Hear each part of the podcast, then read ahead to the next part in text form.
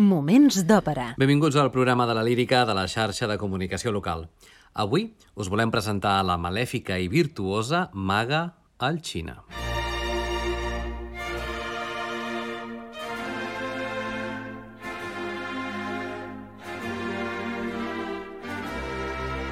Moments d'òpera amb Albert Galzeran. El Xina és una òpera dividida en tres actes amb música de Georg Friedrich Händel i llibret en italià d'Antonio Marchi, tot i que basat en l'Orlando Furioso d'Ariosto. I també el llibret de Riccardo Broschi, que era el germà de Farinelli, eh, titulat L'Isola del Xina, publicat a Roma l'any 1728. L'òpera de Händel van estrenar-la al Covent Garden de Londres el 16 d'abril de 1735. A Catalunya es va estrenar al Teatre Tívoli el 9 de juny de 1943. Pel que fa als personatges principals que intervenen en aquest títol, el Xin és una poderosa maga enamorada de Ruggiero, paper aquest per soprano de lleugera de coloratura que exigeix molta agilitat i capacitat pels trinats. Gràcies a aquest paper, per cert, Johan Sutherland va aconseguir el títol de l'estupenda després d'unes mítiques representacions a l'òpera de Venècia. Ruggiero és el cavaller cristià, enamorat de Bradamante, però fascinat per al Xina, paper aquest per castrat, cantat actualment de forma habitual per una mezzosoprano de coloratura. Bradamante és una dama promesa amb Ruggiero, disfressada es fa passar pel seu germà Ricciardo, un paper, el de Bradamante, per contral o mezzosoprano que requereix habilitats pels trinats i la coloratura. Morgana és la germana del Xina i enamorada d'Orante, paper per soprano flexible amb trinats àgils. Oronte és el cap de les tropes del Xina, paper per tenor, amb agilitat i coloratura. Oberto és el fill d'un antic amor del Xina, Astolfo, paper aquest per castrat, interpretat a dia d'avui habitualment per una soprano. I Meliso, un tutor, vaja, tutor, el tutor i conseller de Bradamante que l'acompanya en el seu viatge. Un paper per baix. Malgrat utilitzar una i altra vegada l'Orlando Furioso d'Ariosto com a base, encara que aquesta seria la darrera vegada que ho faria, les òperes de Händel d'aquests anys són totes diferents entre si, cosa que demostra la gran capacitat de treball del compositor qui, per cert, estava entrant aquest any 1735 en el 50è aniversari del seu naixement, una edat que en aquella època era més que respectable i alhora la porta de l'entrada a la bellesa. La imaginació musical de Händel no dona, però, sense cap mena de dubte, cap senyal d'esgotament, i els personatges que crea deixen un estel musical exemplar d'una gran bellesa i que, a més, va apartant-se del model escarlatià recollit durant els seus primers anys de carrera per tal d'adoptar solucions musicals noves i interessants.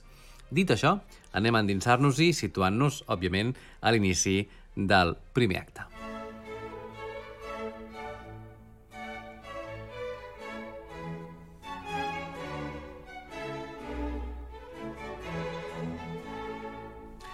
A l'inici de l'òpera El Xina de Händel, precisament el Xina té embruixat a Ruggiero i el manté a la seva illa subjecte als plaers dels quals el guerrer no sap com apartar-se'n.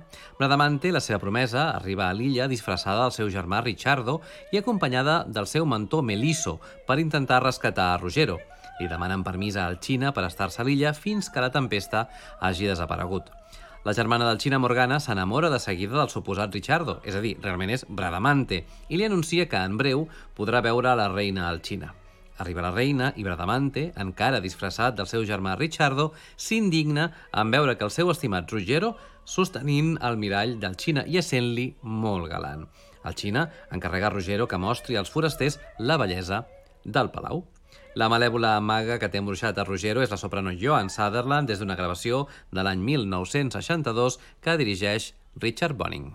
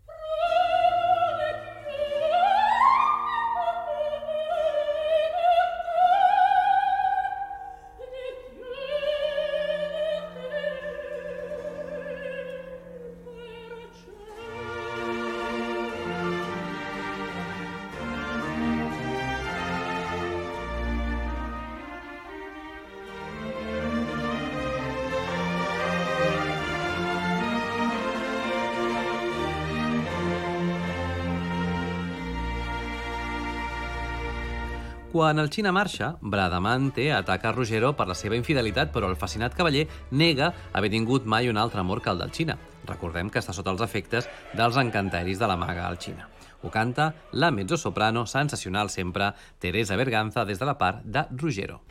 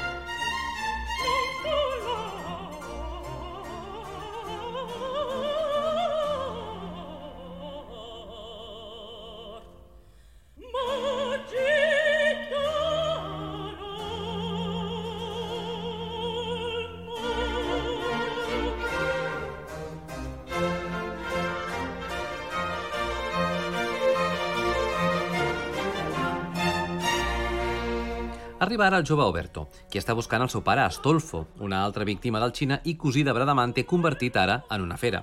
Mentre tot això passa, el cap de les tropes del Xina, Oronte, mostra la seva hostilitat cap a aquest fals Richardo, que ha cridat l'atenció del Xina, que fa saber a tothom que torna a estar enamorada. Ens ubiquem ara als apartaments del Xina. Bronte adverteix a Ruggiero del que l'espera si el Xina es cansa d'ell. Ruggiero demana explicacions al Xina, però aquesta rebutja les seves acusacions. Bradamante apareix, però Ruggiero la veu com a Richardo i, per tant, com un possible rival de la, per l'amor del Xina. Morgana visita de nou a Richardo i el Xina confirma el seu amor per Ruggiero. De nou, Joan Sutherland interpreta el rol del Xina, tot anunciant que s'ha enamorat de nou, en aquest cas, de Richardo.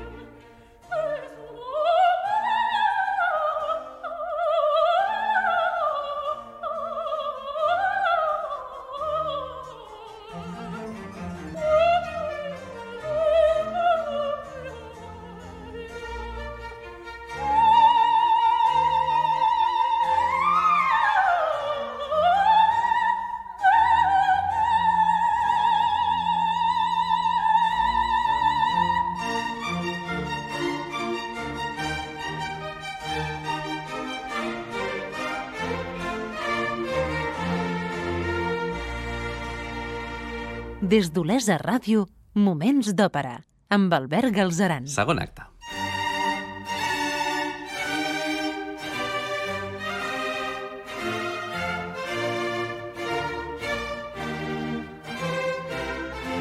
A l'inici del segon acte de l'òpera xina de Händel, Melisso mal parla de la conducta de Ruggiero, aconseguint fer-li perdre el prestigi de guerrer que havia tingut. Amb l'anell màgic de la fada Angèlica, Ruggiero aconsegueix per fi veure que viu una penosa vida a l'illa. Melisso l'adverteix que el Xina no ha de saber que s'ha trencat l'encanteri que el manté lligat a l'illa. Ens ubiquem ara als Jardins de Palau, just al davant de l'estàtua de Circe. El Xina vol convertir a Richardo en una fera, però Ruggiero i Morgana la convencen perquè no ho faci. El Xina, preocupada pel desamor que nota de Ruggiero, fins i tot li permet que vagi a caçar, per tal de recuperar, diu, el seu desvalgut esperit. Escoltem, doncs, aquesta escena són el Xina, per tant, Joan Sutherland, Morgana, la soprano Graziella Sciutti i Ruggiero, la mezzosoprano Teresa Berganza.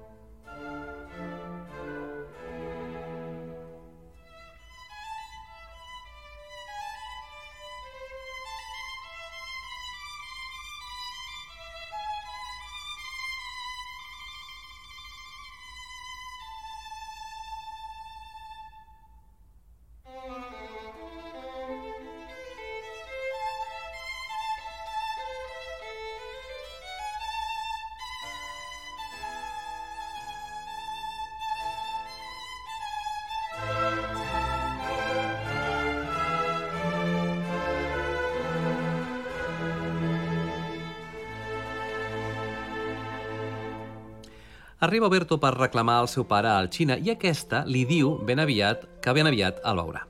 Paral·lelament, Morgana, la germana del Xina, descobreix la trama de Ruggero i Bradamante. Els dos enamorats volen fugir per tant de l'illa.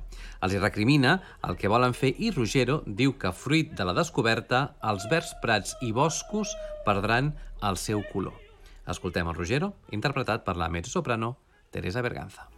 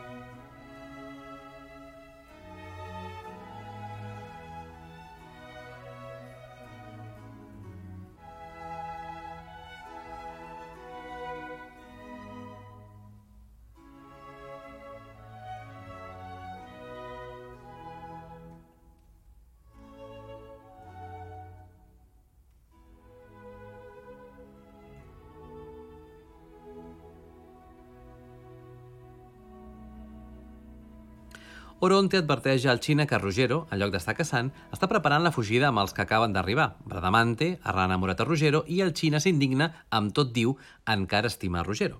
Invoca tots els seus poders per tornar a embruixar a Ruggiero, però tots els maleficis que invoca per castigar-lo xoquen contra el poder de l'anell màgic que Melisso, el tutor i acompanyant de Bradamante, ha entregat a Ruggiero. Fixem-nos, però, en la fúria del Xina en saber que Ruggiero ja no està sota el seu control i alhora no té poder per tornar a embruixar-lo. Canta Joan Sutherland.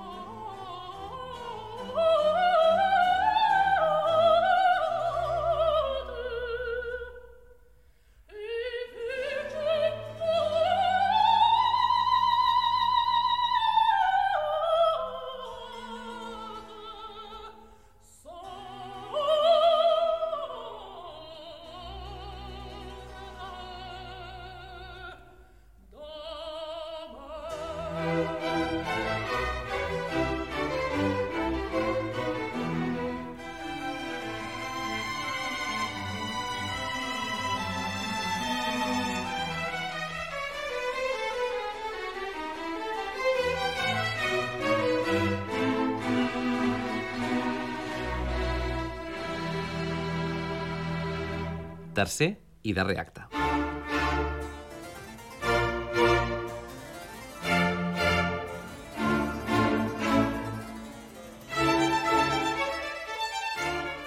Tercer acte de l'òpera xina de Händel es desenvolupa al pati del Palau del Xina, precisament. Per tant, seguim amb aquest resum argumental. Oronte, que s'ha enamorat de Bradamante, la promesa de Ruggero, s'ha reconciliat amb Morgana, que s'havia enamorat de Ricciardo. És a dir, Bradamante disfressada del seu propi germà, fent veure que era un home, tot i que ella segueix enamorat d'ell i es lamenta. Ell fa el mateix, tot i saber que li ha estat infidel de pensament, és clar. Encara, malgrat tot, se l'estima. Escoltarem ara el duet entre Oronte i Morgana. És interessant fixar-se en l'estructura d'aquest duet, doncs en cap moment les dues veus arriben a coincidir. Això passava en una època on el paper dels cantants era molt més respectat que el dels compositors i el seu important orgull impedia que dues veus acabessin unint-se en una peça per no, en certa manera, veure's contaminades per la veu de l'altre intèrpret. En tot cas, escoltarem les veus d'Oronte, el tenor Luigi Alba i Morgana, la soprano Graziella Sciuti. Un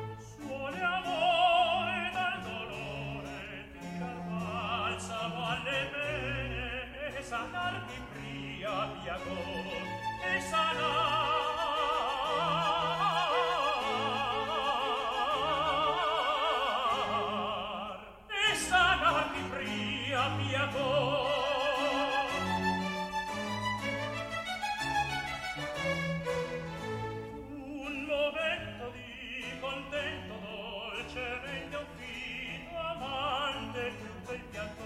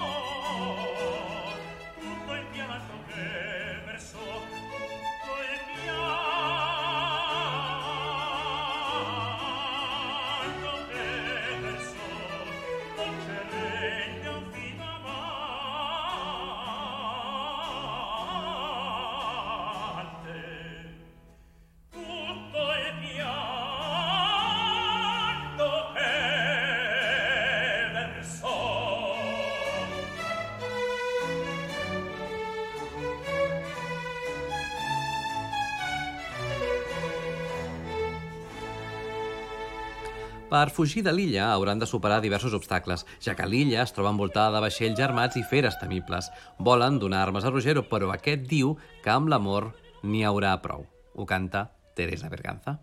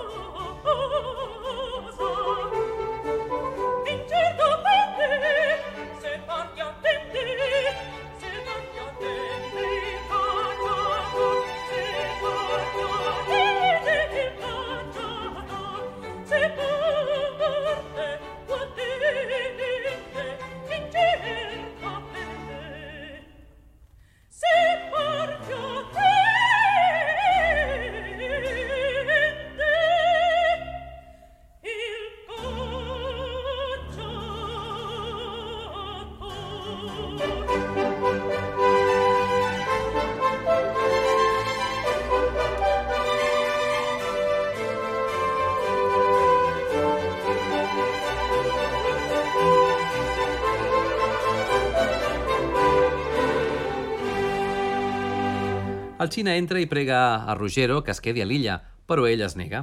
Melisso ha preparat un vaixell per a la fugida, però Bradamante vol alliberar abans a totes les víctimes del Xina. Aquesta li ofereix a Oberto una llança per matar a un lleó que ha sortit d'una gàbia.